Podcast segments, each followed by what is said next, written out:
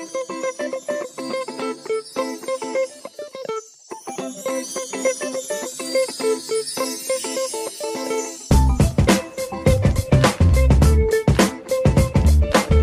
Venters. Welcome back to another episode of the Just Checking In podcast. I'm your host, Freddie Cocker, and this podcast is brought to you by Vent, a place where everyone, but especially men and boys, can open up about their mental health issues, break down stigmas, and start conversations. Each pod, I check in with a special guest. We have a natter and a chat about all things mental health, as well as anything and everything else they are passionate about. If it helps that person with their mental health, we discuss it. My special guest for today's episode is a legend of a man called Dean Corney. Dean is a firefighter and the co founder of Walk and Talk 999, which is a men's walking group in the UK for any man in the emergency services to walk and talk about their mental health if they want to and be met with empathy, trust, and understanding. The group was set up in 2018 by four women and two men, including Dean, who realised there weren't any support groups for firefighters specifically to talk about their mental health. On 21st September 2021, the group did their first ever walk round a local park near their station, and 11 brave men turned up. Since then, the group has grown exponentially, with 13 walking groups now set up across the UK. Because of its success, Dean now operates the group full time, such is the level of expansion that's taken place. The groups have now expanded to include any man from an emergency services background who can attend, and they have had letters of praise from His Royal Highness Prince William, the Mayor of London Sadiq Khan, and support from celebrities like Dr. Alex George and Joe Wicks. In this episode, we discuss Dean's journey into firefighting, the stress and strain that the job puts on men like him, as well as the purpose it gives him when he has to save lives. We also talk about the camaraderie amongst his fellow firefighters and actually how the lionisation of firefighters from well meaning friends, family, or members of the public can put more pressure on men like him when it comes to disclosing when they are struggling with their mental health. As a North East London man, I was also fascinated to learn he worked on putting out the huge fire that engulfed Wanstead Flats in 2018, and we discussed that event as well as other jobs he has had to work on or seen other colleagues be affected by.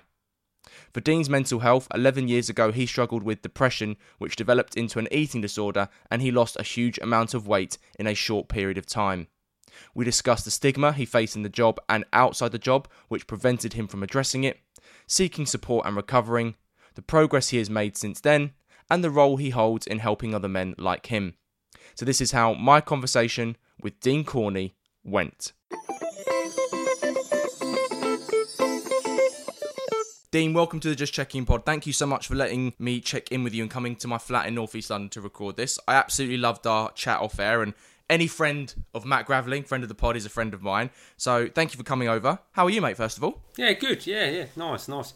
Traffic was light today, so nice, easy run. So yeah, not not stressed out already, which is good. Always a good start, mate. For especially for a pod like this, I've wanted to have someone like you on the podcast for a long time, and I'm really keen to show my listeners not just the reality of being a firefighter, but also how they can support someone in their life who might be an emergency service worker, whether that be a firefighter or a police person, or maybe someone even in the NHS. So, especially when it comes to the right things to say and the wrong things to say, as we'll find out, and you'll tell me for sure. So, without further delay, are you ready to start the show? Yeah, yeah, let's crack on. Let's start your podcast, mate. We're talking about your journey as a firefighter, as you've already done so much in your life with it. So, first of all, what inspired you to be one? Because I'm sure there's a lot of kids who grew up wanting to be one and playing games. And how did you make the transition from that into doing it and uh, making the dream a reality, basically? Yeah, I think I'm probably a bit different to most people that join any service. A lot of people you speak to always wanted to get in whatever service it was. Or had family members, maybe, or something yeah, like that. Yeah. Yeah, well, I never ever thought of it. I never considered it. It was never on my radar. I used to work in an office. I didn't really enjoy being cooped up inside and that, but never knew what I wanted to do. But I've got a cousin a bit, a little bit older than me, that was already in the fire service. And whenever we used to see each other at family gatherings or when we're out and about, he used to always say to me, "You need to join the job. You would love it. You'll you'll be well suited." What did he recognise in you? Do you think then? I don't know. I think we're quite uh, similar in our way of thinking and that, and you know, quite outdoorsy and Yeah, and whenever I used to speak to him, you know, he'd talk about his work, I talk about mine, and I always used to say, you know, I don't really enjoy it. And he Mm. just said, why don't you try the fire service? Goes, you know, I'm in it, been in it for a number of years, and I love it. Best decision I've ever made, and I Mm. think you'd really enjoy it. You know, the whole aspect. So at that stage, Easy said than done, though. I mean, it's not just a quick, easy application. no, is no, it? no. It's quite, and again, I was I was quite fortunate because a lot of people go might go through the process. You know, the process. You know, you have got to apply. Then, if you're lucky enough to get to, there's certain stages. Physical tests and stuff as yeah, well. Yeah. and like you, you do some tests like maths, English, you know, certain other things. You know, so I sort of applied. Just really, I went sort of travelling for a year and come back and thought I don't want to go back to doing an office job. So I thought he kept telling me how good it was. So I applied, and my my wife, when I applied, I sort of said to her at the time, you know, if I fail at any stage. I probably wouldn't reapply because at, Hmm. the at the time I, I didn't have that passion which most people have. Um, and the but- persistence for it. yeah, Yeah, so I thought, you know, if I don't hit the grade, then I'll look at something else. Where some people, you know, try a few times to get in because it's what they always want to do. I was very fortunate that somehow I managed to get through, and it was the best decision I've ever done. Best Mm. job in the world. I love it. I'm glad I did do it. I wouldn't want to do anything else. And how did you feel when you got your certificate or whatever it is to say you're now a fully fledged firefighter, given the dislike you had of your office job and, and making that full transition? Yeah, it, it was just really exciting, obviously, because you go through your training school for back then. I think it was twelve weeks, you know, which is quite intense because you're learning. It's it's a big learning curve, you know. You're mm. learning a, a, whole new way of life, whole new skill set, and then yeah, when when the day comes and they say, you know, you qualified, you've passed, and you know. You have your passing out parade and that, and you get given the certificate. Say, right, it's real now. You're going to station. Yeah, it's quite mm. daunting because mm. obviously now it's real. I'm going to do it for real, and It hits you, I imagine. Yeah, yeah. and you see, you know, all your life you see police, fire, you know, ambulance shooting around, you know, on their machines, and now you sort of think, I'm about to do that. You know, so it's quite the responsibility maybe yeah. Yeah, it's exciting and a, a bit daunting to start with, like any job, I suppose, Mm. any job you go into. And, and how much of a proud moment was it for your parents, perhaps your wider family, to see their son was a, was a firefighter? Yeah, I think massively proud. I mean, you know, we're very fortunate in the fire service. We're always sort of put on that pedestal where, you know, when you tell people what you do, We'll talk about job- the pedestal as well, because Yeah. there's pros and cons of that. Yeah, too, but well, there is. Yeah, yeah, definitely. But you know, you, it's a proud job. It's always a proud job. You know, you're always very proud of telling people. So yeah, my parents were really proud. But on the side, you know, they're very worried because for Mm-hmm. what you know, what you envision if you're not in the service, what you're now signing up to. You know, the nature of the job. Yeah, it's not My helping mum- cats out yeah. of, cats out a window. It's, No, it's real it, life yeah. and death situations. Yeah, Yeah, I think my mum found it and still finds it very hard. She still worries, you know, because you know it does come with a certain amount of that. Mm. You know. And do you sort of pick and choose like what you tell her as well? Because you don't want her to worry, but at the same time, you don't want her to just not know anything and be completely Yeah. in the dark about what you do. I think anyone in the service you, you'll find don't really talk that openly about the traumatic stuff we Mm. do. You know, there's a little bit of that respect thing. You know, you don't want to upset someone that doesn't really know what to do. and You don't want to worry them, and also there's an element of you know people won't really get Yes. what you're going through. So to be honest, we don't really, as a service, tend to talk too much at home about that. That's why it's Mm. important to talk to each other. and have that release valve and find Yeah. it. Because if you don't have the release valve, if you suppress things which you need to be getting out, then it can end really badly, especially for someone doing a job as dangerous as yours at times. Yeah, I think in all walks of life, you know, any stresses, any pressures, anything people go through, if we keep it in, if we bottle it up, if we think we can't or don't want to talk about it, I think it can be, you know, detrimental to, to your health, to your mental health, and can affect you long term. Just tell me and the listeners about work life balance because, you know, like a lot of service jobs when it comes to the emergency services, you're on shift, you're on call, you know, fires don't fires don't pay attention to uh, what time of day they happen, do you know what I mean? So, you know, just tell me about that and having to be alert when you're on shift and just having to maybe kind of switch on at the, you know, the touch of a phone call or, or mm. alarm. Yeah, it, it- it's a strange, strange job, and you do get more used to it. But definitely, early days when I started, going from that zero to like A hundred, miles yeah, an hour, yeah. like because it is like that. You know, you'd be sitting there, you might be, you know, having your dinner, then all of a sudden the lights, you know, the bells go down, and then we're to then kick into gear. You know, and we're literally we are from that to out crossing the threshold of the station, all on the fire truck, all dressed. They time it, you're, you're out within like sixty seconds or less. You know, that's a very short time to be from Mm-hmm. Yeah. relaxing to Yeah, I mean, I mean, blazing. Fireman Sam used to kind of uh, dramatise it in a little bit of a fun way, but it's Yeah. actually a pretty, it's a pretty Yeah, dramatic be. moment, Yeah, isn't it? Yeah, definitely. I know you can't go into huge details about this, I wouldn't want you to, but you've obviously dealt with a lot of fires in your time, other traumatic events in your career, Dean. Can you just give me a few examples of those, how you deal with them in that moment, and, and how you process them afterwards? Yeah, I think sometimes in our job, you know, we're very lucky in the fact that you know we've got ambulance, we've got police. So our job, you know, is normally go out there, get people out of the situation. Then we're quite You know your job, isn't it? It's quite direct, isn't it? yeah, it? yeah, and you sort of, you know, with a lot of it, you hand the casualties over to the ambulance Yes. after, so they deal. You know, it's the stuff they deal with. I, I look at like people say to me, "I couldn't do the job you do." All respect to like ambulance police Mm. and that because. You know, when we hand over, you think, oh, you know, you've got the real hard part of it. But a lot of times, I think you, with our job in particular, you're task focused. So you, your training kicks in. You know, you've got to do it. Say, you know, you've got to Very go practical, Yeah, yeah. So you, you sort of do it. It's, it's only really afterwards sometimes you sit back and then you think about what you've just done. Where sometimes you might have that bit of a wobble or that bit of Mm. realization. Actually, that was, you know, that's quite. When upset- autopilot mode stops, basically. Yeah, yeah, When you sit down, because yeah, I've, I've over my career, I've done many things where afterwards I've sat there and gone, oh blimey, and then thought about afterwards. But at the time, you know, you're trained, and a lot of it, you know, you got to think you're there thinking people rely on you. You're the You've only got to put help other things to yes. side here, yeah. Yeah, and sometimes you're the only help going. You know, I always remember years ago, one of my governors said, if we don't go in, then no one's going in. So, Mm. you know, you've got that. And yeah, at the time, it's a real weird feeling that, like a lot of people say, how, how do you do that? How did you do that job? And really, like I say, you, you almost, you're trained so well.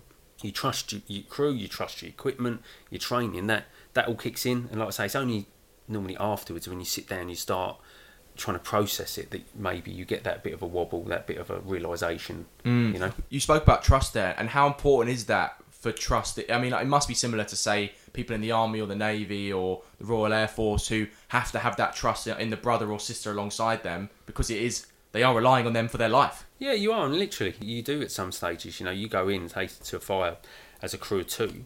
You've got to rely on that person going into you that they're going to have your back, and if you know something goes wrong, If you fall, yeah, they they're gonna, pick they're you up, and you if they there, fall, you, know? you pick 'em up, yeah. If, if if I you know, you're my way of getting out. You know, if I struggle, Mm-hmm. I've got to rely on you to get me out, and you know that's what you build over time. You know, we we we're almost living together at station, Mm-hmm. and you do build that trust. We're training all the time, so we can see if people you know are well trained enough and you know their competency and that and you, you trust that. So when you go out you know the crews I've worked with no doubt you know I would you know trust them with my life. And how special does it make that bond then? Yeah, because you know a lot of people have work relationships and work friendships, but you're almost on another level, really. yeah. It does become a second family. Like I say with our job you're there so much with each other at station station life that you have to get on and we do get on and we do rely on each other. And externally my watch I've known him a long time. We all socialise externally. We all know each other's wives husbands kids. We go out we have barbecues with each other christmas do's you know. So it's not just work. We socialise externally as well. So it is mm. like a second family. The stat I found quite shocking is you told me off air that an average firefighter in the service can potentially experience anywhere from 300 to 600 traumatic events in their career. So, given those numbers, are you surprised that the mental health issues or difficulties in the service aren't worse than they are? Because you need a serious amount of mental strength to process that and deal with it and go about your life, really. Yeah, I mean, them, them stats are like sort of across the board. So it's not just the fire service, the police, ambulance. Okay, got you. It's just in general, in a 30 year career in the emergency services, you can be exposed to anything between three to 600 traumatic events in one shape or form.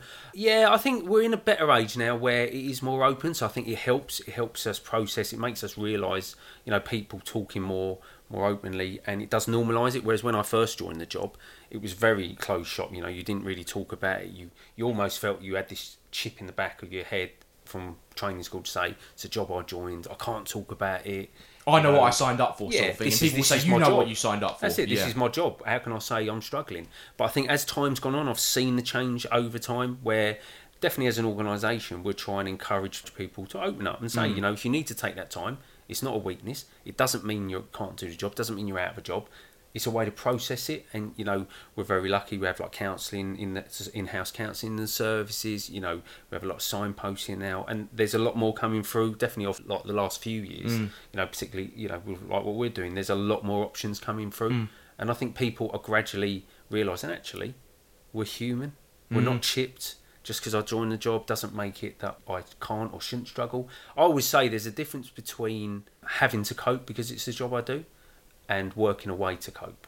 And Mm. I think that's where some people get a bit misled with it. They think it's a job I do, I have to be alright with this. Well, no, you have to work away to be alright with it because it is the job you do. But if that's counselling, if that's talking to someone, to opening up and showing vulnerability, that's fine. Mm. You don't have to be okay with it. when you're off shift, how hard is it to switch off? Yeah, I think you get better over the years, but I remember a few, oh, well, quite a few years back. So, for example, at the station, when we get a shout, the lights come on, so they click on. There's a little click, lights come on, so you're almost up and ready. You're tuned to, you hear that click, we're all up and going before the lights Yeah. even finish coming on, before the so- uh, like the um, you know, It's like you're out of bed before the alarm goes yeah, off. before Sort the, ta- thing. yeah. the tannoy is telling you that you've got to shout, you're almost on your way. And I always remember sitting at my my in laws' house and they, they had a, a light on a timer. And I was we were sitting there chatting and it come on and it clicked. And I jumped out of my seat, ready to go, like, like I was going a shout. And they went, What are you doing? I went, "Uh, I think it's that stage I realised how tuned I was to it. And I remember another time at supermarket. The lights come on, and there was that click when the strobe lights come on, and I almost God. went into It's action. almost I like was a like a PTSD sort of thing, isn't it? You It's do, almost you like do a get well. Yeah, it is, it is a bit strange sometimes, but no, but you, you learn coping mechanisms. You know, learn downtime. Obviously, it depends how busy your shift's been that week. Some things might take time in your own time to decompress, Mm-hmm. You know. But in general, no, I think over time you sort of you can get You that. find a way, Yeah, yeah. yeah, you do. When we were chatting off air and arranging a record, mate, you told me that you worked on putting out the massive fire that engulfed Wanstead Flats, which was a fair few years ago now. It happened in 2018. Just take me back to that day and, and the work, the mammoth work, I imagine you and the crew had to put in to stop Wanstead Flats essentially being ruined for quite a few generations. Yeah, yeah. I mean, one, it made me realise Wanstead Flats a place. I never heard of it till that point. uh, yeah, we got a shout in little old Beckenham, and you know, we we joined the crews that are already up here, you know, fighting the fire. But anything like field related when fields cut is such hard work because it's water supply. You know, to put fire out, you need water, and when it's on that vast scale, and that it was a hot day yeah, as well. Yeah, Yeah, hot day. You know, it's burning through, and you know, and people don't realise like you put water on top of something, it's already underneath as well. So you almost have to turn it all over to get to the stuff underneath. So it takes a long time, and you know, It's like a four. It was a multi-day job that one, yeah, wasn't it? I remember it when it happened. yeah. I mean, we were there fighting it physically. So you know, you have as many fire engines and get as much water as you can, but there's only a certain amount of water supply you can obviously get, and if it's all coming off one hydrant. Then you've got to be careful not to take too much pressure. So we had the hoses out, but then what happens is the rescue crews are out there with what we call beaters. They're basically sticks with material on. You literally you're hitting the flames to try and smother Wow. them. So you imagine the hard work, and you're doing that for hours on end. And then I came back. We've got a specialist appliance called a HVP high volume pump, which is really good because what it can do, it can suck water out of streams, rivers. You're probably getting it from the Thames straight. Yeah, yeah. Well, you've got you've got like um, some lake round here that Yes, we use, yes. and you know we pumped it out there, and then so we can we've got the added help of that now. Um, with you know technology stuff where we can pump so much water down to the site Mm. to put it out. But yeah, they're always very hard work and testing grass fires. That's why you know we do a lot of education and talking to people in schools. And they did it recently, I think, in a park in London. They went around handing out like being careful with barbecues and that because a- a discarded cigarette or even like an empty bottle someone throws that down, you know, with the sunlight going through it, radiating through it, can set fire. But then you see the devastation is caused by one little thing like that. Mm. You know, and it takes years to rebuild, and it's very sad for the environment, for your area. Mm. You know, because once it's out, that's one thing, but you want it to come back, Yeah. obviously green and How did you feel when the fire had been put out? Must have been a. I mean, you must have been celebrating for a week yeah, after that. yeah. But like I say, because we were at Beckenham, you know, we did it one day, went off off duty. Obviously, we'd been there for you know however long we were there for. Went back, you get changed up, you go home. We come back the next night, so now we're on a night shift, and then yeah, about eight. You know, when we changed shift, they said right, you need to take the machine down to Wanstead to do the water. Like, oh no, we're here again. Yeah. So there we're, we're there all through the night, which is fine because it's a job we do. But obviously, you know, there's other things and other people need Yes, us, and that's yeah, something yeah, like yeah. that. You just want it to get done as quickly as you can. So you can work on other things. Yeah, so you're available for Mm. everyone else, and that's that's always our main goal to get things done, you know, as professional, quickly, and safe as possible. So we're we're ready now, if anyone else needs us, and that's always the Mm. frustration sometimes.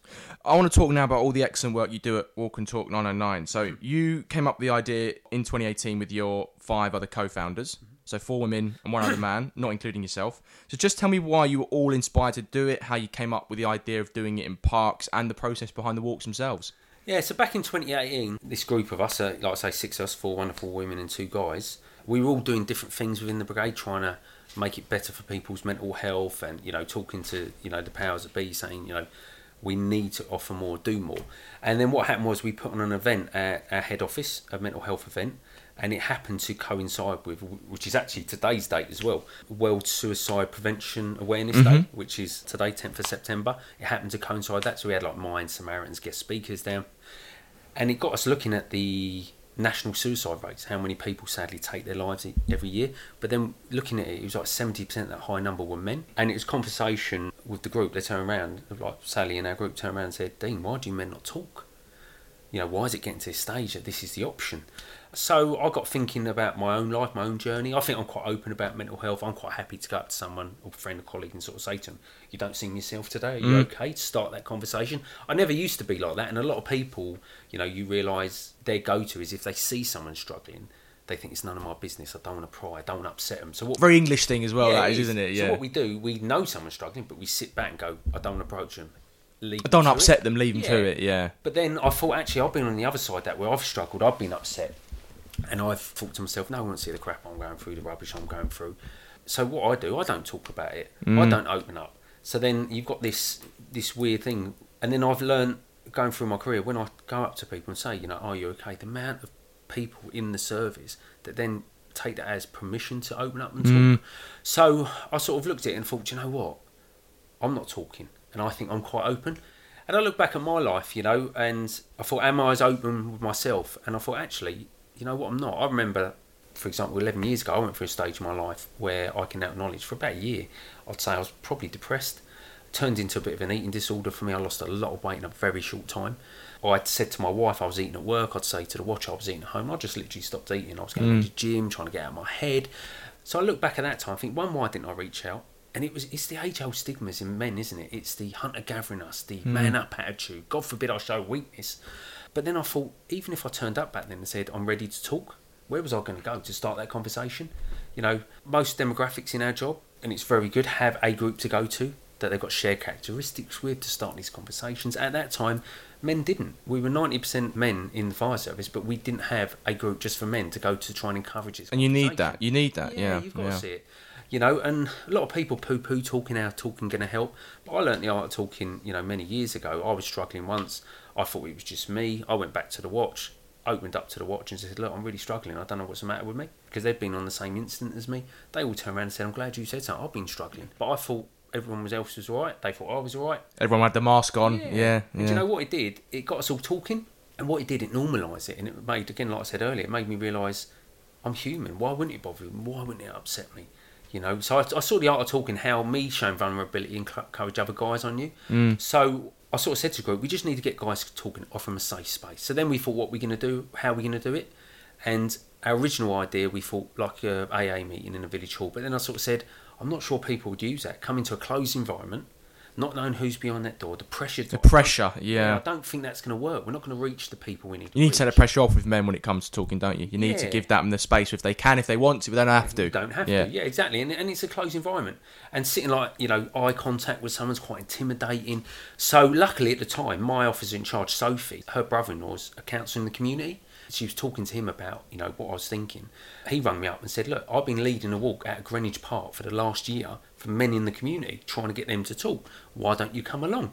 So I went along to that for about uh, five, six weeks and just saw how life changing it was. Just offering a safe space for men, seeing how someone spoke, encouraged someone else. And the common theme with them was whatever they were going through during the week, it was a little bit easier because they knew get to the Saturday they were going to be able to talk about it, whereas before they couldn't. And here, a weird way, hearing other people struggle makes you feel normal. Makes you mm. actually, I'm not the only one struggling because we're all putting this provider. So I come basically come back to the group and said, look, it might not work. People might not turn up. But the old saying, if you help one person, you're doing your bit. So Mark, who kindly offered to help me, I said, worst case scenario, me and you meet up once a week. We have a coffee, we have a chat. It's good for mm. us. We have a bit of an outlet, a bit of time down. Best case scenario, someone joins us that we can help. And that's basically the idea we went into. We never thought of taking it, we never thought of it growing like it has. But it just show, shows you the need. You know, it's scientifically proven being out in the open, breathing air, seeing sky, seeing greenery automatically promotes good feelings. So without even talking, you're doing good for people. People are already feeling better. Now mix it with a bit of a social, bit of exercise, and it's also walking side by side, like I said earlier, face to face, eye contact's a bit intimidating. Walking side by side with someone, the fight or flight mechanism don't kick in as much. Mm. You're more open, you're more honest. We always say to people, next time you meet someone for a coffee, grab that coffee to go and go for a walk somewhere with them, and you see how much better you feel after that, and how easier the conversation flows. and how more open and honest and better you feel after that rather than mm. sitting in the coffee shop. We're going to talk about the process in a second, but I just want to go back to the incident which I guess inspired the conception of the idea, which was the 2016 Croydon tram crash, which you worked on, mate, and it deeply impacted you and possibly your colleagues as well when you were re- where you were really really struggling, perhaps even reaching breaking point. So, what was it about the crash that took you to that dark place, and how did you end up turning it from this very big negative into a positive, which is walk and talk? Yeah, well, I always sort of say, you know, jug analogy. Everything you're going through in life goes into a jug, and if you have no outlet, if you keep it all in, eventually it's going to overspill. By having an outlet, it's like putting a tap on it. Every time you use that outlet, you're opening that tap up, you're letting a bit out, so you can put more life in there. And I think what happens over the years, because we don't talk about incidents, because we just normalise, say, well, it's part of the job, it's part of the job. I'm very guilty. I obviously hadn't talked about anything, so my jug was already filling up. Then I went to this unusual, you know, we do have traumatic events, you know, you've got the big events, obviously, sadly, Grenfell, you've got the tram, things like that. Mm-hmm. They're very few and far between in our career. And they're etched in the public consciousness, aren't they? Because they're so sort of They're uncommon. Yeah. but they're very few and far between. So for me, that was one of the biggest things I've been to. So it was a big, unusual, traumatic event. But what I did, and what was scary as well when I look back, I'd done a lot of studying at that point for mental health. I put myself through a lot of qualifications. I knew all the stigmas, all the places to get help and support, all went out the window. So after that job, it was an overtime shout of us. We were running the initial appliances that turned up. I went home from that and I was like shell shocked. And I'd sit at home, my wife, she kept turning around to me saying, You're acting weird, you're acting strange, you, you need to talk to someone. I knew she was right. And again, I knew everywhere to get help. I, I, I'm telling people where to get help, where to But you're not doing it yourself. Yeah, Yeah. and it was it just scared me when I look back and I thought I just shut down. I didn't reach out, I didn't talk, I tried hiding it, and I fell into all the stigmas. I thought, I've got to be alright with it because it's my job. I can't talk to my wife because, God forbid, I cry in front of her. She'll think I'm less of a man. I was thinking, That's a big thing for men yeah. thinking that. Yeah, and I Mm. was thinking, will she leave me? Will she think I'm weak? You know, and she wouldn't have done. But this is what was going through my head. Whether it's rational or irrational, it's in your it's in your mind. Yeah, yeah. That's it. And I went back to work, and then all the stigmas again. To me, everyone else is coping, thriving, laughing, joking. So again, I'm thinking, well, it's obviously me that's got the problem. And I know there's some dark humour in the can't cope. emergency services as well. So but that's it. And I just thought, well, I can't cope. You know, I'm having nightmares. I can't sleep. I can't, you know, I feel like I can't function. But it's obviously me because everyone else is. And then when I turn around to, in the end, I got to a stage where I couldn't cope, and I opened up to the watch and said, you know, you look all right, and I'm, I just can't get through this. They all turned around and said, I'm struggling. I thought you was all right.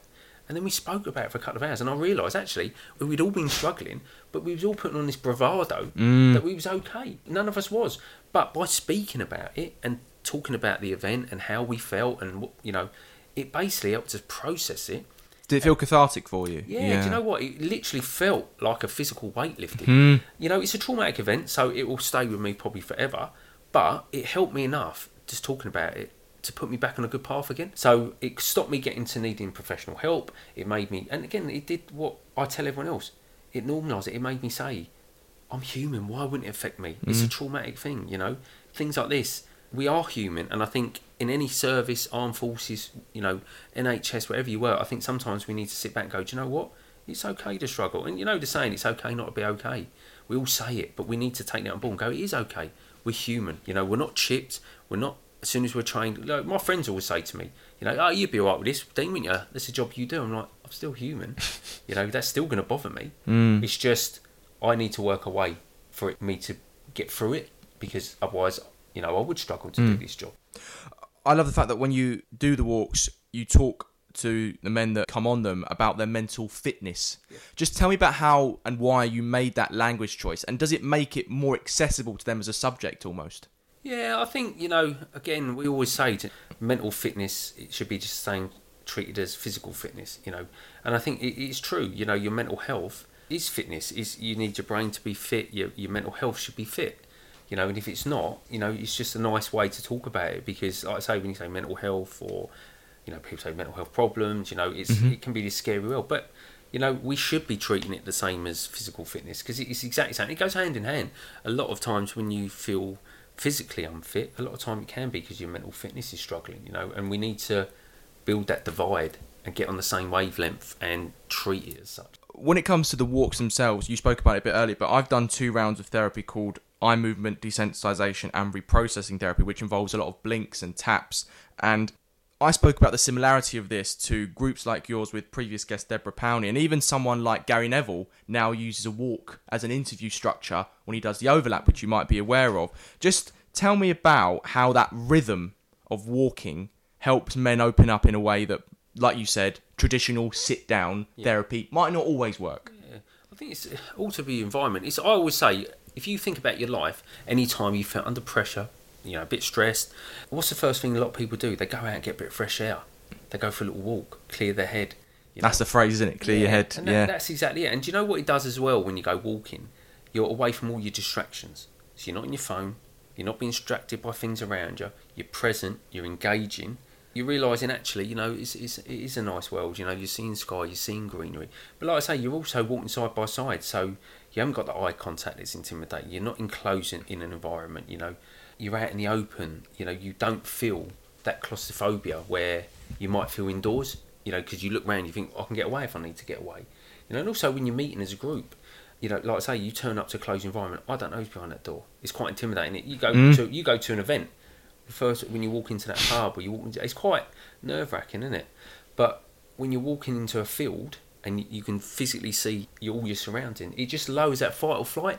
It, yeah, it just gets. I think it just gets a conversation. You know, you, you're distracted from other things. Yeah, I just think it's just a nicer, calmer environment. Hmm. One thing I found really lovely is when you told me off air that a lot of retired firefighters have come to the walks because they miss that camaraderie and they might be feeling isolated. How have you seen it help them? Because as we both know, mate, although you've got the firefighting groups that are re- a really big source of support, a lot of men really do struggle with loneliness. Yeah, and I don't even think it's always loneliness. I mean, we get a lot of guys in the job that live at home alone and they say, "Oh, this is a bit of a social for me." But yeah, the retired members were really bad in all the services. You're sort of do thirty year career, whatever service you're in, because our walks are open to any service. Mm-hmm. You know, fire, police, ambulance. So we get all walks of life coming.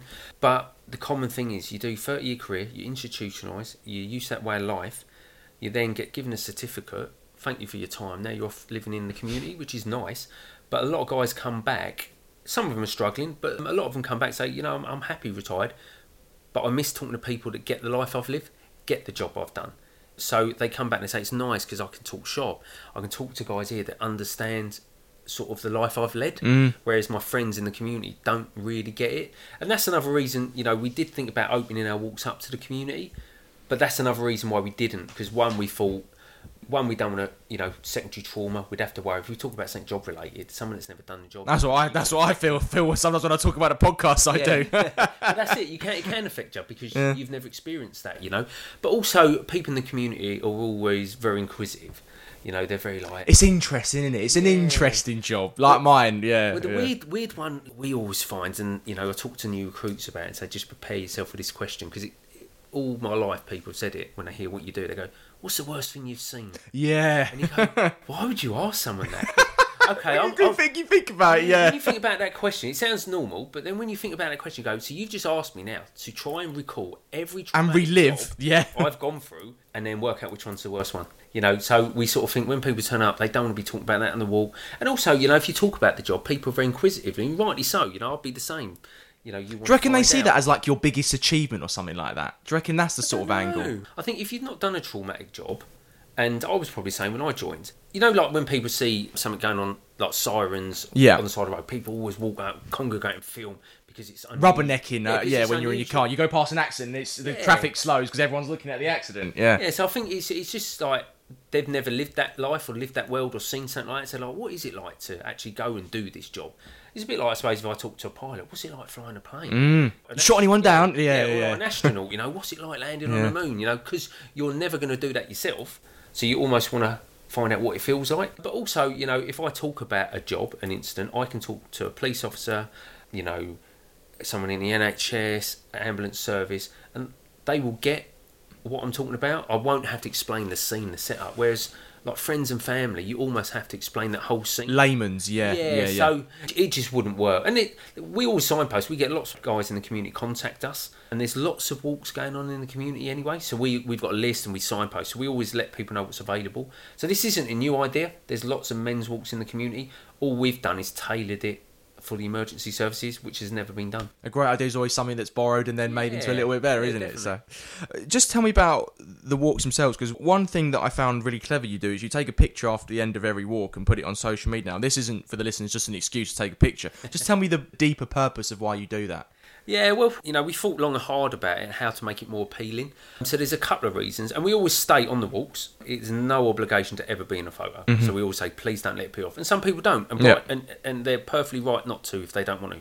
They just step out at the end. That's why people don't like my like my Instagram post because they want to be seen that they're liking a mental health post. But there you go. You follow, you follow our page. Unfortunately, my, my big head's at the front of our ones because they're all selfies. So I try and get some other people to take it. But yeah, the reason we do it is we thought, you know, if you see a poster, you might read it, you might pay attention to it. You see faces, it's just more engaging. You can put a face yeah, literally to it. Yeah. personalises it. It's vulnerability as well, as well. Actually, Yeah. exposing that vulnerability. Yeah, definitely. And also, you know, was this saying is, you know, it's a great saying. It's okay not to be okay, but it's become, you know, a bit of a tagline, isn't it? Mm. So we're saying that, but what we're we doing to prove it? So the way I look at it, we're sticking to that. We're saying it is okay not to be okay. You know, we're we're serving in whatever service we're serving, and we're putting our faces on it on social media to say, look. We're not ashamed of it. Don't be ashamed. Come down. It's Mm. the, the stigma doesn't stop you. And the feedback we're getting, a lot of guys have turned up for it. So in Beckenham alone, we've had probably over 80 guys just at the Beckenham Walk alone in the last 18 months. And a lot of them, when they turn up, have seen it on Facebook, Instagram, or Twitter, scrolling through, seen the face, and gone, Do you know what? I need a bit of that. I'm going to get down there. These guys are doing it. It is what's got them down there. So we sort of prove that it does work. Yeah, it, ju- it just, it just, I think, personalise it a bit more, Mm. a bit more appealing. you spoke about growth there, and I want to talk about how you've expanded the walks because one walk is great. However, I know you didn't want to just stop there, despite your noble objective at the start, which is what I like I had for Vent. Just tell me how you've expanded the group, reached more people, and you know the the press you've gotten as well, which is really great. Yeah, when we started, it honestly was. We never thought of growing it. You know, it's something out of our comfort zone. It was literally trying to help. Me and Mark that started it, we literally said, look, probably no one's going to turn up. It'd be me and you just literally walking around down the road. And eleven turned up. 11 turned up on the first day, and uh, none of it was organic. It was all guys I knew in my career. Yeah. Come along. Your network. Yeah, come to support us basically. So we started the idea in 2018. COVID, various other reasons, we didn't get the first walk going until September 21, and that was because that was the date we we was allowed all get back out again. So yeah, so these 11 guys turned up, and when, when we do it, I won't go through the whole walk structure. You, can, mm-hmm. you can see it on our site if you want to see it, but. We have a check-in circle to the start. We always say there's no pressure at all. Please don't feel obliged to, and if you don't want to, just we'll move around and it's mm-hmm. fine. But in that check-in circle, I will start by talking about myself. We went round, and you go around, give everyone a chance to talk, and you really see it week in, week out. When other people hear other people show vulnerability, saying about their struggles, what they're going through, it encourages people. So even in that, a couple of these guys, I would say, you know, don't really open up, and I've known all my career. But even then, when you got round, they come out of stuff. And mm. afterwards, I spoke to them after. I said, "Blimey, I didn't know you were going through that." I said, "Yeah, I've never admitted that before." When actually, it felt really good to say it, and hearing other people say it. So we sort of learned day one. We were getting people talking that I didn't know was struggling. Mm. So we sort of proved it worked. Yeah. So fast forward, yeah, we never thought we were growing. But what happened was we had a couple of guys that turned up, benefited from the walk, actually were on long term sick, and called me up after three or four weeks of coming on a walk and said, "Do you know what? It's made me realise I want to be around people again. It's normalised it to me. I've met someone that was struggling like I was struggling.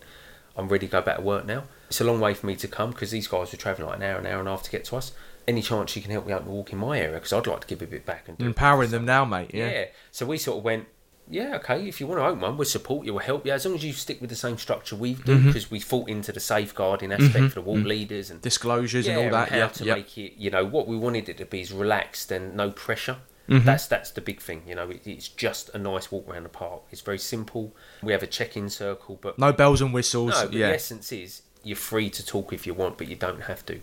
So they started. Then we had other guys across the country see us. So Becky, who's part of our group, she's brilliant. She's actually single-handedly set up our website. Mark, who is part of our walk, he's a sister, but she's done brilliantly on, on, on the website, and she does all our Twitter stuff. So if you go on Twitter, it's all her handiwork. And she said to me, "How are we going to reach more people? Let them know you're there in Beckenham." So I said, "I don't know."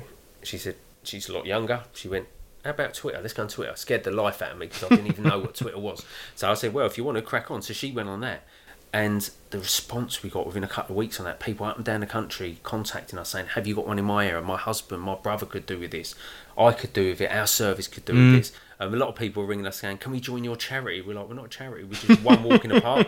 We had like a guy called Aaron from It's Okay Clothing. He's a graphic designer, for example. He rang me up and said, "Have you got? You thought of a logo?" And what do I need a logo for? We're just two guys walking around the park, mate. But he had good vision. He said, "This is going to grow." And whatever you've got now, you'll be stuck with. I'd really like to design a logo. He was a guy in the community that had his own mental health struggles. He said, I was that guy that didn't reach out, you know, you know, nearly you know, ended my life. If you go on his site, it's okay clothing, you can read his amazing story. But he designed the logo. Bob's probably another podcast guest, mate. Who knows? Oh, we should get him on. He's, he's, he's amazing. He's the one that designed our logo. Brilliant. But he's had his own health struggles, you know, and the response, like the Firefighters Charity called us, even to be on their radar. So the Firefighters Charity, just very quickly, do amazing work for all fire services nationally. They have recoup centres in Devon, Penrith, and Littlehampton. You can go for your mental health or physical health, and you can be on their radar. So they called us up three weeks in and said, "At last, someone's targeting men. Could we come down and support you?" So they come down, did a promotional video for us, sent it out, put it on the map. Other firefighters saw it, and yeah. So fast forward now, and it's just snowballing. Oh, it's just yeah, at a ridiculous rate. I mean, if every person opened a walk that I've spoken to in the last six months, we'd have about fifty walks across the country. Brilliant. So at the moment, I'm glad they haven't all come back because I don't know how we do it. But what we have got, we've just opened our thirteenth walk with the Amazing. Scottish Fire Service. That's a mixed walk. So we started this for men, and you know we've got lots of reasons, stats, and proof behind that. But we always say it's run by volunteers in their own time, and it's good for everyone. We will carry on open men's walk because we've proved and seen how it helps men open up and talk. But if anyone men or women want to do mixed walks or women only walks, mm-hmm. we're more than happy they can come under our banner. So we've actually got two mixed walks now. We've one in Scotland, and we did a presentation at St George's University last year, and two of the female paramedics approached us after that presentation and said, you know, I know it's for men, but we could do this because we could do it in outlet. So we, we said, well, we'll try, you know, join our team. So we train them as walk leaders, and they've been leading for them over a year now, every other Wednesday, just for them, a mixed walk for them, which is working really well. So yeah, it's overwhelming. We're talking to services abroad now. You're a thought leader. Oh, I mean, it's just overwhelming. Like we were contacted by Mind Samaritans, both contacted us and said, at last, someone's targeting men in the services because they both said separately, but the same. They see so many men in the services use their crisis line, go through their doors without anywhere to start the conversation. So if you go on any of their sites, they've both done really good case studies. Mind in particular actually signpost now to us. So if you a man in the emergency services ring up for help and support, they actually tell you about where our walks are, which to mm, us Brilliant. is like overwhelming. The two big game players are mm. saying what we're doing is good. I imagine doing this role, Dean, you assume a lot of responsibility for other people's problems. And when I say that, I mean people come to you, they'll disclose stuff because they know you're a figure like the stuff that I do. It's quite a responsibility, isn't it? So, have you got yourself mental health first aid trained, for example? And how much of a responsibility did you feel initially when people are coming to you and saying, this, you know, this deep dark secret I've got, I'm not going to tell anyone else, but I'm going to tell you, Dean. Yeah, yeah. I mean, yeah, we've done. Um, me and the rest of the team have done mental health first aid course to give us a bit better understanding. But I'd already done lots of other, you know, courses, um, suicide and self harm awareness, for example. You know, kids and young adults, mental health. You know, I've done lots of qualifications to give myself a better understanding anyway. But what we always say to our walk leaders, you're not there as a like proper support, and we always say You're not, your, they're not your therapist, you know what I mean? and, Yeah. and that's one thing we always state at the start of our walks. In the first thing we do in the Really circle, important, We yeah. explain, you know, we're not trained counsellors. We're not here to give you advice, and we actually say to everyone, please refrain from giving anyone else advice. Yes. because you could give wrong advice for the right reasons. But what we say is, it's a place to have an outlet. And we can certainly signpost you. So we have a list of signposting. So we talk to people, and this is what we find week in week out as well. Guys turn up. One sort of say they're not struggling. By the end of it, they're admitting they're struggling. But also, you sort of say, "Are you getting help for that?" And a lot of them don't actually know where to get the help. You know, so It's easy to tell someone reach out or whatever, but if they don't know where to go, it's yeah. And it's really nice the amount of guys that then come back a week, two weeks later and say, I've been there now, I'm getting help and support. You see the progress. Yeah, You, you know, and even for myself, I know where to get help and support. But I had, you know, I've had times since then, since we started this, where I've struggled. And it's taken someone externally to say to me, Have you been here? Have you been there? And I'm like, Why didn't I go? I know to go there. You know, and also like, I've fallen into the stigmas even since we've been doing this. So I literally do this on a day-to-day basis now, talking about men's mental health, talking about stigmas and breaking them and all this. And a little while ago, I luckily I'm now surrounded by guys that we look out for each other, we notice it, and we're confident to talk. I've had it recently. A couple of guys, you know, our walk leaders, very good friends of mine, have rung me up and said, "Are you all right?" And I go, "Yeah, yeah, I'm fine." I go, "You're not all right," and I know you're not all right. What's going on? And then I talk, Mm. and then I sit back and think, do you know what? I started that by going, no, no, yeah, I'm good, mate, I'm good. And I'm thinking, I'm telling everyone else. So it just shows you how. Ask twice rule is massive, isn't it? yeah, Yeah. that man up attitude, that stigma is so ingrained with us because I'm living and breathing this, and I keep falling into it. So I think people that Mm. It's like a muscle you've got to keep yeah, using. Yeah. So it's so important we have to keep talking about showing it and providing these Mm. safe spaces. Before we reflect, amazing you've had some recognition for your work from some pretty big names. His Royal Highness Prince William, Mayor of London, people like even Joe Wicks have given you some support. How does that does that all feel quite surreal when you get those letters and on the yeah. Yeah. yeah, We got got a letter from Prince William's office congratulating us on what we're doing. Yeah, the Mayor of London. You know, just the fact that it's been spoken at that level, and it wasn't like a generic. It was a really good, nice, like Personalised, yeah. looked into it, which was yeah amazing. Yeah, Joe Wicks, Dr. Alex George. You know, sadly, you know he lost his brother to suicide, so it's something that's very close to his heart. He actually come on one of our walks. You know, took some time out, walked around with us, and sort of said to us, you know, how much need it was. So getting a professional doing that.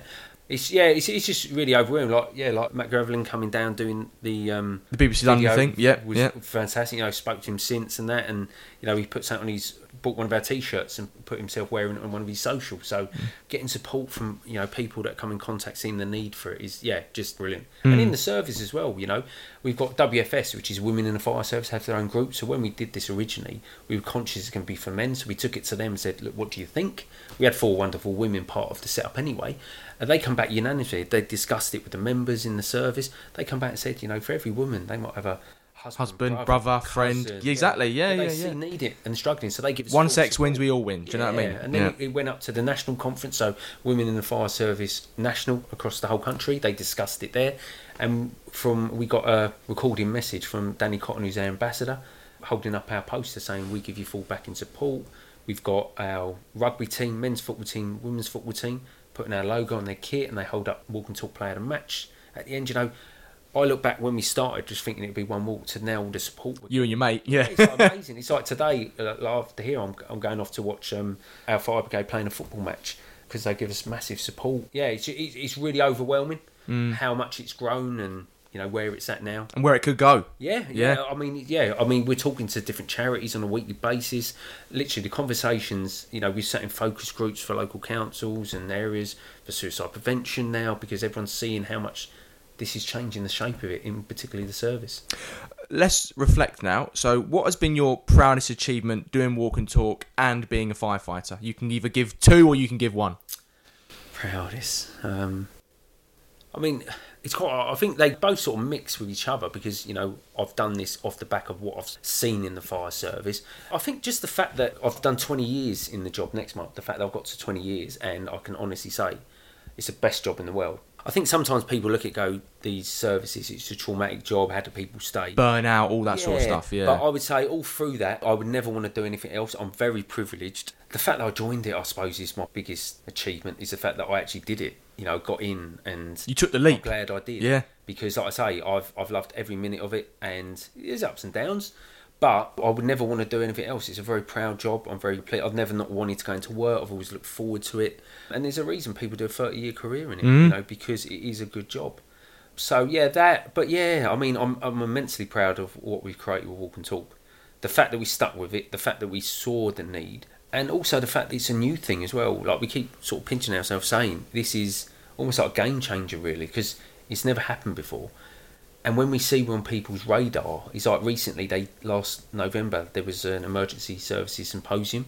Like Prince William Mhm. started it off. He worked on the air ambulances, and coming off that, he he said he was shocked at how much trauma the emergency service is supposed to, but how little support there is for mental health. So he got them all to sign a mental health declaration to do better.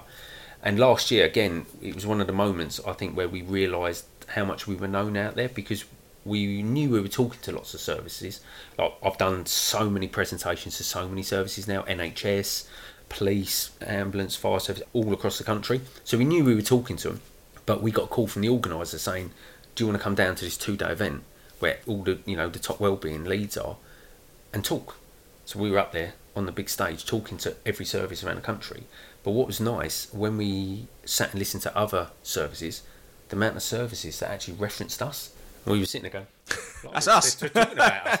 You know, and we're up for next month. We're up for a BBC award, BBC Radio Award. So just to even be on the radar is amazing. But to actually be shortlisted and be invited to the event, it's like blimey. It's mm. like yeah, it's just uh, yeah. I have to keep reminding myself how big it's got because I still feel we're just one walk in Beckenham because I you know I still do the walk in Beckenham, still do that, and then yeah, I have to keep reminding myself we've got this. Become big bigger than you now, also, isn't it? yeah. and also I think one of the biggest maybe achievement or acknowledgement is it puts your faith back in humanity as well. Seeing how many decent people out there want to give their time up to support people and see how many people are turning up to support because a lot of people turn up on our walks that aren't struggling just come to support it and then we see them come back week after week and they say actually having an hour out of my time last week away from all my distraction really made me feel good so we say whether you're struggling or not come and try it because it's good for everyone whether you're struggling definitely come down to talk to us.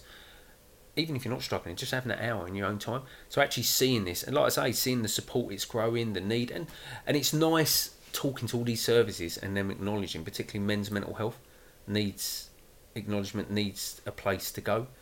And as a final question before we move on, mate, what has this wider firefighting journey from the very start to what you do now with Walk and Talk and everything in between taught you about yourself?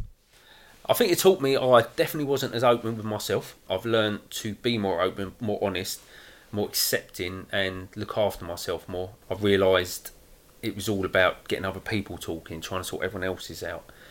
Yeah, I just think I just think again it's put more faith back in humanity because I think we all get caught up, you know, watching telly, seeing the news, Yeah. your job, everyone's moaning about pay rises, companies, you know, strikes, this, and you sort of look at the world and go, what is the point? And I think that's what it massively did for me. I think at the time Sort of grounded you a bit more. Yeah, Yeah. at the time when I think I was probably struggling, you know, falling into that mindset of what is the point to everything, you know. Everyone's moaning, everyone's moody, everything's going downhill, you know, everything's going up, costing us more, can't afford a holiday, can't afford this. I look now and think, do you know what? When you meet with these people once a week, you talk. We talk to all the other walk leaders. You see across the country all these faces and all the people that want to get involved and all that. I look and go, do you know what? It makes you feel actually it is a good, a good world, and there is a lot of good in it, and we need to sometimes just take some time out to appreciate it. We've talked all about Dean, the firefighter, a mental health support group leader. Now I want to dive a bit deeper and talk about your own mental health journey, mate. So I ask all my special guests this question on this topic first. Tell me back to early life, teenage years, and looking back, were there any early mental health experiences? Who's the Dean we meet here? Yeah, I think it's a bit weird, isn't it? Because I think when I was younger, mental health it wasn't a thing. Nah, You know, wasn't, didn't not was a thing it. in my No, day, mate. No, do you know what I mean? So it's hard to look back, but yeah, when I think about it as an adult, I think I struggled to find who I was and my place in life. I think Mm-hmm. college was probably where I started enjoying life. School wasn't brilliant for me. I didn't really like school. Bit of a hard time there, Mm-hmm. and it's quite it's quite weird, isn't it? Because the way you perceive other people, like I've connected with a few people that I through this journey of seeing what I'm doing, you know, through social media and started speaking to a few people now from my school days Mhm. that I didn't really we didn't really have a lot to do with each other at school, and hearing how they viewed me at school, and me looking how I viewed their life, it, it was quite an eye opener. You know, for example, I, I I really struggled at school to find my place. Yeah, I wasn't treated the best, but like, I speak to someone and their view of me was like, "Oh, you always had friends. You you were friends with everyone," and I was like, "Well, I did that because I flitted around because I didn't fit in with anyone." So he sees it as I had lots of friends. You were a social chameleon. Yeah, you you know, he sort of said, "Oh, you know, your life. You one of the people I looked at and thought, oh, I'd like to be more, like be more like him. He's friends with everyone." I was like, "No, I used to do that because I didn't feel I fit in with everyone. So I used to try and find my place." So yeah, so it wasn't the best. Yeah, my childhood was. Um, I think I had a good childhood at home. I was quite happy, home life, things like that. Um, obviously, you know, we all have ups and downs, don't we? I don't think there's anything major. I had good friends outside school. I think that's what helped me massively. I just had to get through the school day, Mhm. and then as soon as I went home, I'd have my mates that I'm still friends with now. College, yeah, I think I found myself a bit more at college. I've got a circle of friends, and I think people are a bit more grown up then, didn't they, as well? I think they, you know, they don't want as much out of you, or how to word it is People don't have as much energy. it's all grown time. up a Yeah, bit. You know, yeah. it's more like your friends, and you've grown out of that childish picking, bullying sort of thing. So yeah, I think I found my people when I was when I was at college. I enjoyed that. Yeah, later life, jobs and that. Yeah, I didn't really have any direction to be honest. I look back, I just fell into jobs. I didn't really. Drifting. I never had a dream. I never had a goal. I never had right. This is where I want to be in five years. This is a career I want to do. I think I see a job advertised. Think, oh, that's not bad money. I'll go for that. And Mm. I ended up doing office work, things like that. Like so, I, I went travelling, come back from that, and then when I found the fire service, I think again that's where I You found I your calling. Yeah. But yeah, I think I had struggles like most people had growing up. I don't think I had anything massively traumatic. Mum and dad split up when I was probably about 15, so that was bit of a rocky, that was a hard time, you know, going through that. But again, it's, you know, most people where parents split up, it's a hard time, isn't it? Mm. You spoke earlier in the pod about depression and the eating disorder, mate, and that developed about 11 years ago, as you said. So just tell me about the symptoms, perhaps the origin of it, and then how that eating disorder impacted your physical health Mm. and obviously your mental health. Yeah, I think it was. I don't know whether it was like a sudden thing that happened, but was, to me, it was probably like I said, a jug analogy. Accumulation. Yeah. I think there's lots of things going on. I wouldn't talk about stuff, you know, whether it be at, work or home or whatever. I think it just all built up, and I think it just got to a place where I couldn't cope, but I didn't want to talk because of again all the stigmas. You know, I didn't want to admit to stuff. Admit I was struggling. Did you think that eating disorders were things that affected maybe women as well and not men? Did you ever, did you ever feel that stigma at all? Uh, not really. I, do you know what? I, I don't think I was really that aware that I had an eating disorder. It's only Right. once I got through it, I look back and think, yeah, that's pretty bad. I knew I weren't eating. I knew I was trying to hide it blatantly because, like I say, I'd always say to my wife, oh, yeah, remember, I, I eat at work, so don't do me dinner. And then at work, I'd get there and go, yeah, I don't want any dinner today. I'm, I'm going to eat at home. I'm going out with friends. I'd make. So I knew I was lying, but in a weird way, I was sort of in denial. So I sort of was lying, but not really acknowledging I was mm. lying.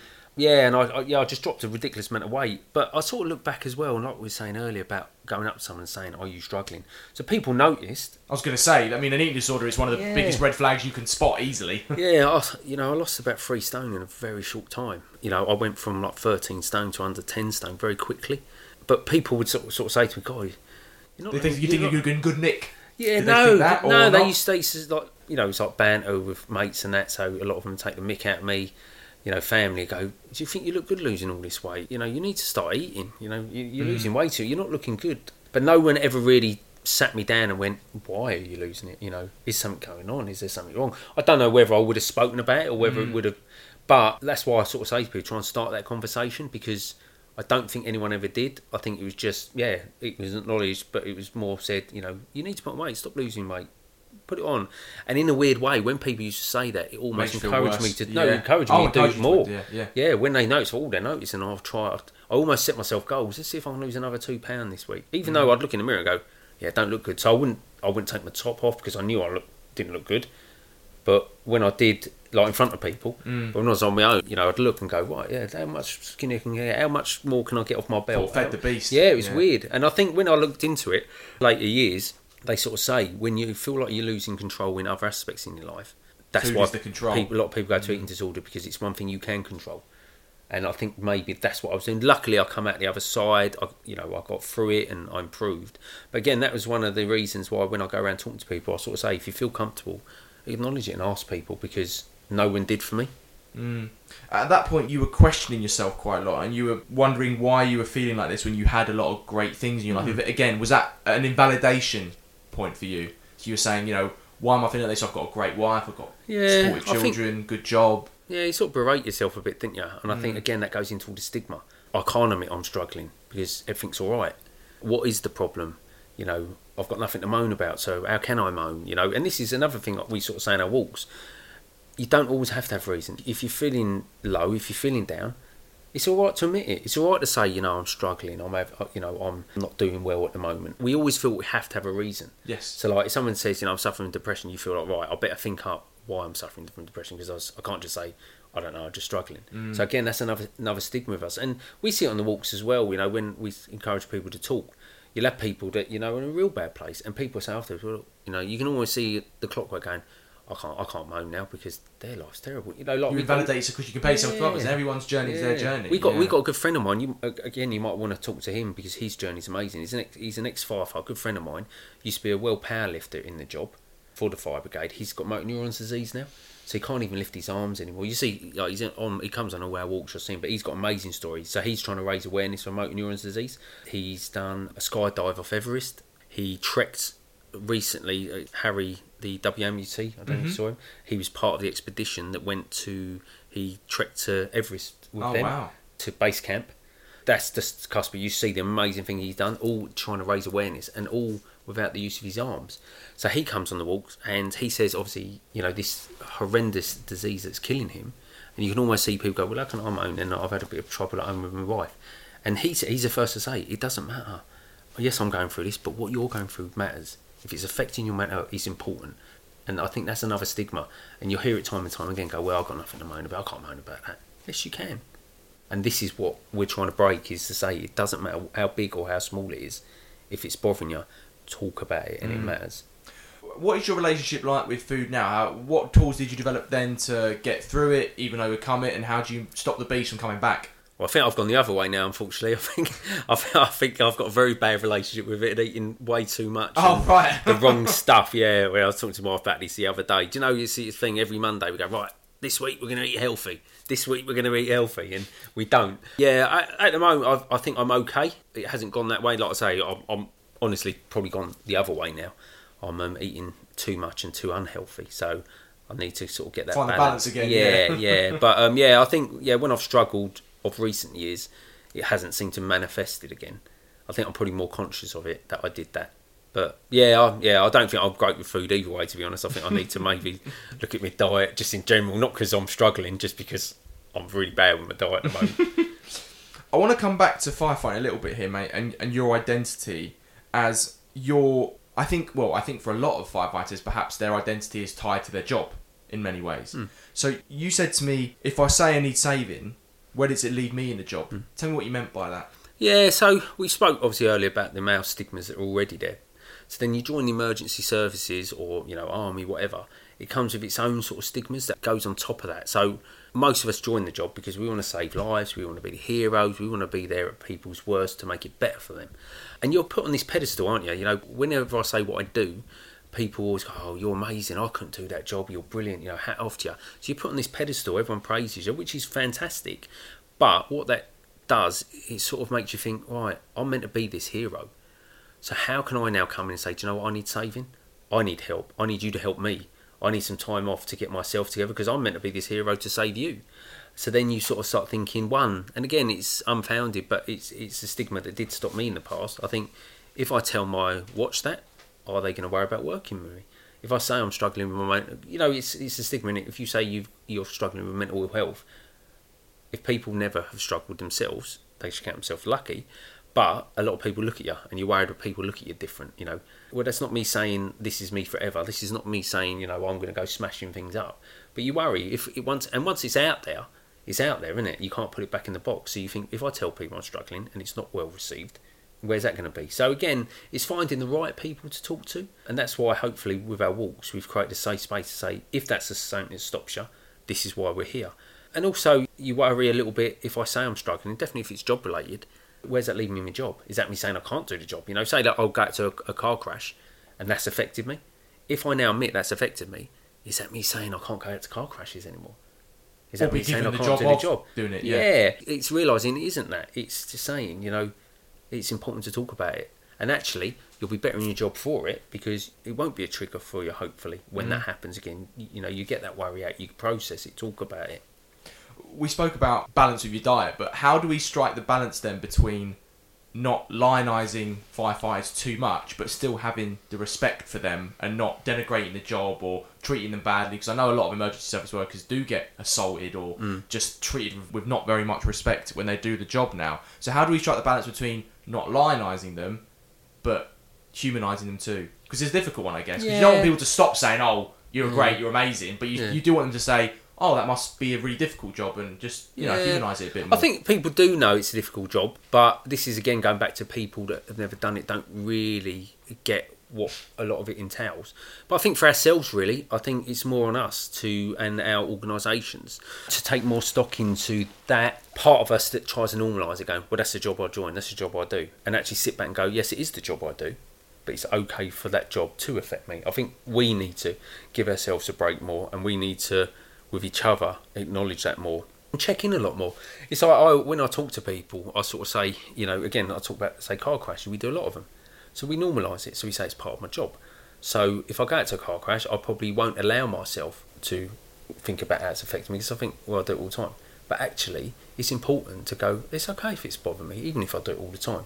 I always say to people, you know, we could go out and do a very simple. Someone's locked himself out of the house, get them in, and that could trigger something from my past that I didn't even know was there. But because it's seen as a very simple thing, I will probably think, well, I'm not telling anyone. Jeez, how can I tell someone This that's is an easy Yeah. task. Yeah, yeah, yeah, yeah. but actually, it's all right. If it has upset, talk about it. You know, process it, get through it. And I think that's what we need to do more. Is say it's okay for this stuff to affect me, and it's okay to ask for help, because I think too long and too many of us think it's my job. I do. I have to be all right. And like I said before, there's a difference between having to be okay and working a way to be okay Mm. through it. And that's where I think we get a bit misguided with it. And how do you separate yourself, Dean, the Dean, the firefighter, from Dean, the man, the husband, the father, the friend, the person? Um, I think when you join the service, you're always part of that. You know, so when I'm out and about, you've always got that training. So if something's you know, quite often, like quite a few times in my life, I've seen a car crash when I'm in my own time, or you know, someone's had a fall, or I've been out, unfortunately, with you know, someone's had a fit in front of me, and your training kicks in. So I think there's an element when you're in the service, you're always in the service. I don't think you're ever 100% off You're always on duty. yeah, you're always looking for things. You're always, you know, like a lot of us, even though we weren't like it, you might be in a restaurant, you, you'll be looking there eating, and you're looking around, looking at all the fire exits and the smoke alarm, and thinking, well, they shouldn't be doing that. You know, yeah, I think you, there's always that element that you're always on duty. That's always, you know, part of you. But yeah, I think just the side, you just try and have that divide a bit in the fact that, like I say, you've got to talk about it because otherwise it will cross over more. You know, you will have low days. You know, I've got friends that have had dads, you know, that used to be in a like police service that say, I've seen them come home and, you know, be grumpy, be upset, not be happy. Because sometimes you can't, you know, it's going to be with you naturally sometimes when you're off. And as we reflect on your mental health journey, mate, similar question as before. What has this mental health journey, first of all, taught you about yourself? Yeah, like I said earlier, I think the one thing it has taught me, one, it's made me look back at my past and realise there's been a lot of times when I've struggled to one extent or another and definitely haven't acknowledged it, definitely haven't dealt with it. And there's still probably a lot of things that I haven't and I should sit and talk to someone about and deal with and process, and I will over time. But yeah, and it's also shown me how much, you know, talking does help and how important it is and how important it is that we provide these safe spaces because I've seen it firsthand. Like I say, we've had over 80 guys join our walks. We've got all these walks nationally. We're talking on a regular basis, seeing how it's changed. But yeah, and I think it's it's taught me how embedded some of these stigmas are. Because like I say, even of late, I've shut down and not spoke, and it's taken someone else, and it's quite scary. And how important it is really to take that time for yourself. Because we always, I always say to people, as well, like at the end of our walks, we always say, think about one thing you're going to do for yourself in the next week because we all got busy lives. You know, like I might be at work all day and have a young family. So if I come home and say I want to go to the gym, how can I do that? Because I need to be at home. But actually, if I did go to the gym, have that me time, You'd be a better dad. yeah, Mm. and everyone else is going to benefit. And I think it's trying to get that balance and uh, letting people acknowledge take self care. One thing we do, like I do a presentation, and I put a list of possible signs that you could be struggling a bit, you know, with your mental health. The reason I do that is I sat in only a little while ago. I sat in a lecture about burnout, and they did signs of burnout, and I realised I was hitting every single one of them, and it made me realise actually I'm close to burnout. Had I not seen that list, I probably would have hit burnout. But what it did, it made me put stuff in place. So I sort of say to people, just take a step back sometimes. Take a bit of you time. It's important to have you time because I don't think a lot of us do. I think most people, in a caring way, look after everyone around them and don't actually do a lot of me time. You know, bit of self care, bit of self wellness. I think, yeah, I've learnt that how important self care is. And as a final question, if you could go back and talk to the dean who was in the depths of that depression, eating disorder, the dean who just put out that massive fire at Wanstead Flats, or the dean who was wondering whether he should do that first walk in the park in 2021, what would you say to him, knowing what you do now? Um, again, for me, it's just all about the talking. I'd say talk to people, reach out. You know, I'm very lucky and I appreciate not everyone has that. I've got a supportive family, friends, watch, so I have that support network and I didn't use it. And when I did use it, I say I would have definitely used that earlier. But also, if you haven't got that, know that there is support out there. Like I always say to people, don't struggle in silence. No matter what time of day or night it is, there is support available now 24 7. And it's not one size fits all. You've got counsellors that you can do face to face. Some people don't like face to face. You've got a service now called like Shout Blue Light. Definitely an emergency service. You can have a text conversation with a counsellor. There's something for everyone. Mm. So I would tell myself back then, there's so much available. If you don't want to use this, use that. Yeah, and with the walks, I would say stick with it. You know, it was a long road. It took us a long time to get up and running, but 100% I would go back and say, whatever you do, stick with it. It is needed. It will grow, and it'll be game changing. And you know, it, and it's changing whatever way we look at it. Seeing the faces each week turn up week after week, here getting the feedback, we have changed so many lives for the better already, and we've only been out a short time. That it is going to be life changing for some people. So stick with it. Don't give up. One of the things I did, there's lots of lots of let's say walks in the community. So you've got like proper blokes club, men walking talking. You've got a guy called Chris that does and we power on. You've got a lady that does men against mountains. You know, so there's lots out in the community. So when I originally started this, I spoke to a few of them and said, any advice? We're thinking about doing one for the mm-hmm. services. The one thing pretty much they all said, stick with it. They said, don't expect anyone to turn up because nature of the beast. If you do a walk, and this is what I say to anyone that starts walk with us, do it for yourself. Do the walk for yourself, like you're doing. You're having time out for yourself. It's good for your mental health. Pretend no one's coming, because if you're doing it expecting people to turn up, they're not at first. And because if you did it and 30 guys turned up, there's not a problem. Almost the fact that it takes time for the walks to get traction, get people coming, proves that. Um, so yeah, the one bit of advice they said to me: stick with it. It's needed. It will work. Because one of them, in particular, said to me, he turned up every week for a whole year on his own. No one turned up. He's now got 14 walks. He has hundreds of guys each week turning up on these Wow. walks, getting help and support. He goes, That is real persistence. yeah. That So whole he- year on your own. So he said, hell. so do it. So he said, do it for yourself, and don't do it expecting people to turn up, and then you can't go wrong. Our final topic of conversation, Dean, and it's one I try and have with all of my special guests if we have time. It is a general natter and quick fire chat about our mental health. So, firstly, how is your mental health, mate? Yeah, yeah, I'm, I'm in a good place at the moment. Yeah, everything's going well. Yeah, no, no complaints at the moment. Excellent. And what mental health conditions, if any, do you live with, and how do they affect you in your day to day life? Um, I'd say I have quite a lot of lows, and I notice I'm not that great at noticing when I'm getting low, and then I realise. That's a stereotypically men thing, isn't it? Yeah. We only notice when we get to crisis mode, don't we? yeah, but I, I notice more, and I'm trying to get better at it because I react badly to little situations.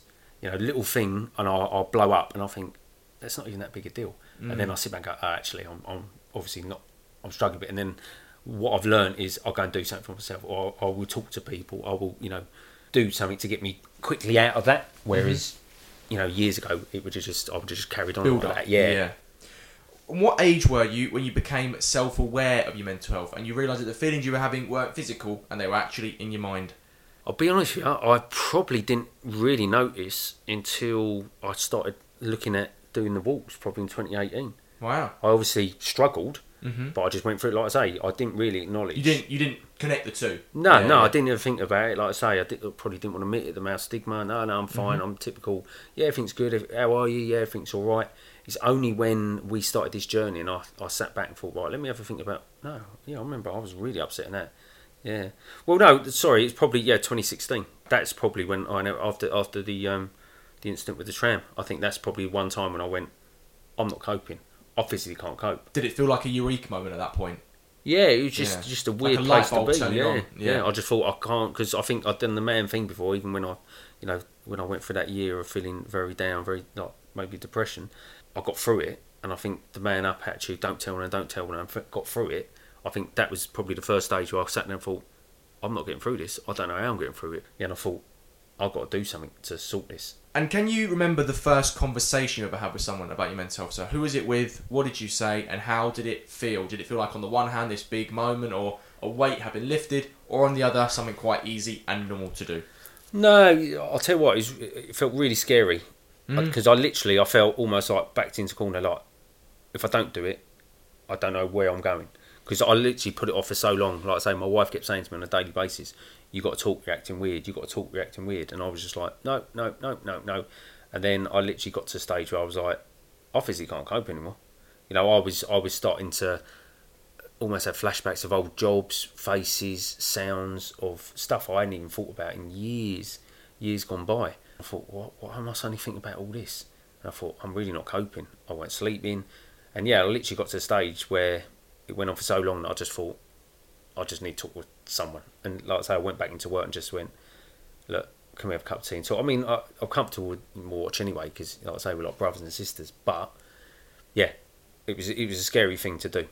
But then when I did it, and also it's that thing: how's it going to be received? Are they all going to go, "You're an idiot"? Mm. You know, because that man attitude in my head, I'm thinking they wouldn't, but I was thinking at the time they're going to turn around and go, "Blimey, mate, you need to you need to go off, off the run. You need to be out of work. You can't be here." But it wasn't. It was the opposite. You know, it was they received it well. They talked well, we, and we all spoke openly. And you mentioned there about things triggering you. So, what things do you find in life that trigger your mental health? It could be a sensation, a sound, being in a particular social environment, or have you not figured all of them out yet? No, I think for me it's a journey. It's different things. I think sometimes I think I let a lot of little things build up, Mhm. and then it just gets a bit overwhelming for me. And then I notice I'm getting ratty, short tempered, and that, and I think, well, I need to take a step back. And and then what I do, I sort of try to look at things and think, well, what can I help to get better, and what Mhm. things are out of my control, and I sort of try and put them in, in an order, Mm. and then try and start knocking them off that list to say, right now I'm better because yeah, I find, I find for me, yeah, particularly, it's a build up, normally a build up of lots of little things Mm. that can be dealt with. And what other positive tools and methods do you use to improve your mental health? Which ones have worked? Maybe which ones that you've tried but haven't? Um, I've never personally been to counselling, which I probably should try, even if it's just to, Figure out that you don't need it. yeah, or, or just to see how it works, you know, because I get counselling in as much as I've read, spoke to people here how it works, but I've never seen it firsthand. Definitely the talking, I'm getting better at that. I think for me, the walks as well, I still don't open up as much as I should, but actually, when I go um, on the walks, it gives me that space and I'm using it. I'm actually using it as I need to use it as well, as I'm trying to get other people to use it. Like I say, recently uh, I struggled a little bit and I realised actually on the walk I was just, it was such a good stress release. Yeah, talking, talking to, opening up to my wife Lisa a bit more. Yeah, I think for me it's just, talking just really helps. And I've just got, but I've got to use it more and do it more and do it quicker. I think that's what I'm learning is do it quicker. Don't be like I'm trying to tell everyone else to be. Not sit there and go, I'm alright, I'm alright when I know I'm not. Actually, face it and talk about it earlier. Get through it quicker. What is the best book, or as I call it, mental health Bible you've read for your mental health? Now, it can be mental health or self help related. It doesn't exclusively have to be. And if you can't think of a book, a album, a TV show, any piece of popular culture has helped. Yeah, I, I think for me, watching anything funny like Friends, something like that, just You want the escapism. Yeah, just saying. I, I'm very off. visual. Yeah, like when I use, for example, when I go to the gym, listening to music to me is no good. Going just doesn't help one bit. Having something phys- like to watch where I can lose myself in it. So anything I can just switch off and You're like, watching a TV show on the treadmill, aren't you? Yeah, no, no, that's what I do. Yeah, yeah, I do. Yeah, I I, can't get. I can never get my head yeah, around people yeah. who do that. See, I can't do music. If I put music on, it's a struggle. I can't. Really? Yeah, I just can't do it. Even when I'm out and about, I'd sooner listen to a podcast or a comedy or something. I have to have have that side of it. But for me, I think what helps as well. Over the years, I've done quite a lot of studying and qualifications in mental health, so understanding it a bit more, the triggers, Mm. the whys and wherefores. the red flags. Yeah. Yeah. and also, you know, better understanding. You know, we're all judgmental of other people when they do things, but seeing actually, no, that's that's not what it is. Definitely, like big eye opener of me is like how to treat and talk to people about suicide. You know, it's it's always a taboo subject, and you know the misconceptions that if someone's thinking of taking their own lives, you, nothing you can do for you know you're not going to talk them out of it, and you know realizing no, it's not actually it's, it's okay. You know, because a lot of people are scared to say that word. Are you thinking of suicide? You know, are you thinking about taking your own life? But actually, when I did the studying, realizing no, it's, it's okay to talk about it, and it, actually it's important to talk about it and not make it a taboo, and actually that can help people. Yeah, stuff like that. But yeah, I think yeah, read, reading, you know, autobiographies of you know famous people in a weird way helps because I think a lot of people, you know, see famous people. Robin Williams is prime example. Mm. You know, we see it and go, they got everything. They got the life, you know, the life that I wish I had. And then when you read about these people, you go, geez, they've been through a lot in their life and they're really struggling. And, you know, in a weird way, it makes you connect more and feel more normal. Because I think, again, that's another stigma. You know, people like the Instagram life, and you see these pictures of people on their holiday at their best, and you go, they've got a great life. Mine's worse because look at their life. But when you look behind the picture, you go, actually, they're not as not as happy or as good as we think they are. If there was a mantra in life that summed up your mental health, what would it be and why? Uh, I, for me, I suppose just keep walking and talking. I thought you were going to say that. so that's why I asked the question. I've got, I've got to even if, if if I didn't believe it, I'd have to say it, wouldn't I? but no, no, it is for me. Just walking and talking. Just we started it to help people, but actually seeing how it's helping us and It's a me, me now, personally. it? Yeah, but me mm-hmm. personally, you know, each week if we go on holiday and I miss the Tuesday or something, or you know I can't do it for a reason, I really miss it. And then when I'm on it, like when Tuesday comes around, I go there walking around with people. Breaks up your week, doesn't it? I imagine. Yeah, just having that hour or two just engaging with people. I didn't appreciate, like I say, we did it to help others, but actually how it's helped us as well, you know, me personally, has been a game changer for me as well. What qualities do you love about yourself? Um, I'd say the care inside. I think I'm always trying to help people, um, look out for people. My whole life's always been really trying to make people happy if someone's struggling. I feel I'm always normally the first one to message, connect, go round there. I like that trait, and I think sometimes life can. Quite a few times over my life, I've sat back and thought, I ain't doing that anymore. You know, it's it's hard, or when you don't get it back, sometimes as well, it's hard. You know, when you, like, you give to people, and when you're struggling, it's not reciprocated, and you think I've always reached out to you, and you know I'm struggling. You're not reached out to me. Mm. Sometimes it's You got to cut those people out, mate. yeah, no, you yeah, You learn the hard yeah, way, No, you me. should do, but Yeah. it's, it's. I think I'm quite proud of myself that I've not let it change me because quite often I sit back and I, like I said to my wife, right, I'm not doing it anymore. That's it. It's going to be new me. I'm not. I'm not doing this anymore. You know, for everyone because no one cares. And then I very quickly go back to, do you know what? People do need help, do need support, and it's fine. Yeah, I think that's a nice trait. I've not let it corrupt me to get bitter and twisted and Mm. you know turn the other way and you know not be caring.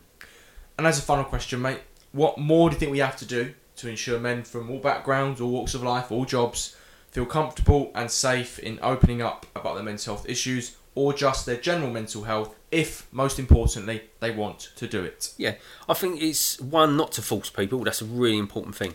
I think too many people try to force people. Like, Yes. you got to talk. This is there. Get in here, talk. And that's what sometimes I feel with the That's what I hate about the environment. Yeah, that's what I hate about it is, sometimes. yeah, you go around in a circle. I'm here. I got to talk. Like you share, you share, not forcing. But and that's what I like about our walks. And some people don't talk, and you don't have to, and there's no pressure. I think we've got to carry on this. You know, it's okay not to be okay, but we've also got to provide the places. Mm. You know, it's all well and good. You know, I've seen people that have struggled for years finally say, go to a doctor, say, I need help. Yeah, you need help. We'll put you on a waiting list. It'll be Yep. here. You know, and you go, well, how's that helping his mental health? He's finally opened that can, and now he's got to wait a year. So I think one, we've got to encourage it. Two, we've got to do it in a right, sensitive way, and it's got to be their choice. And we've got to find places, and that's what I like about the walks are growing, and the fact that there's so much out in the community now. You, I talked to someone that does quite a lot with, I think, government with like mental health prevention and that, and they were saying it's nice because the ones in the community actually seem to work better sometimes than the clinical stuff because they're non-invasive. They're there for the right reason. There's no monetary incentive. There's no promotional incentive. It's all run by people that want to legitimately help. And in a way, I think you're seeing a lot more of that popping up in in society where people are doing it themselves and it's working. But like Andy's Man Club, Yeah. you know, that's a prime example. Finally starting in London now. They've got, they've got a couple clubs now in London. That's it. Yeah, we spoke Yeah. to a few few guys that run them. You know, it's it's just proof that actually that's saving lives sometimes a lot better. But even the professional stuff isn't available. We need more available, and it's not one size fits all. But also leading by example.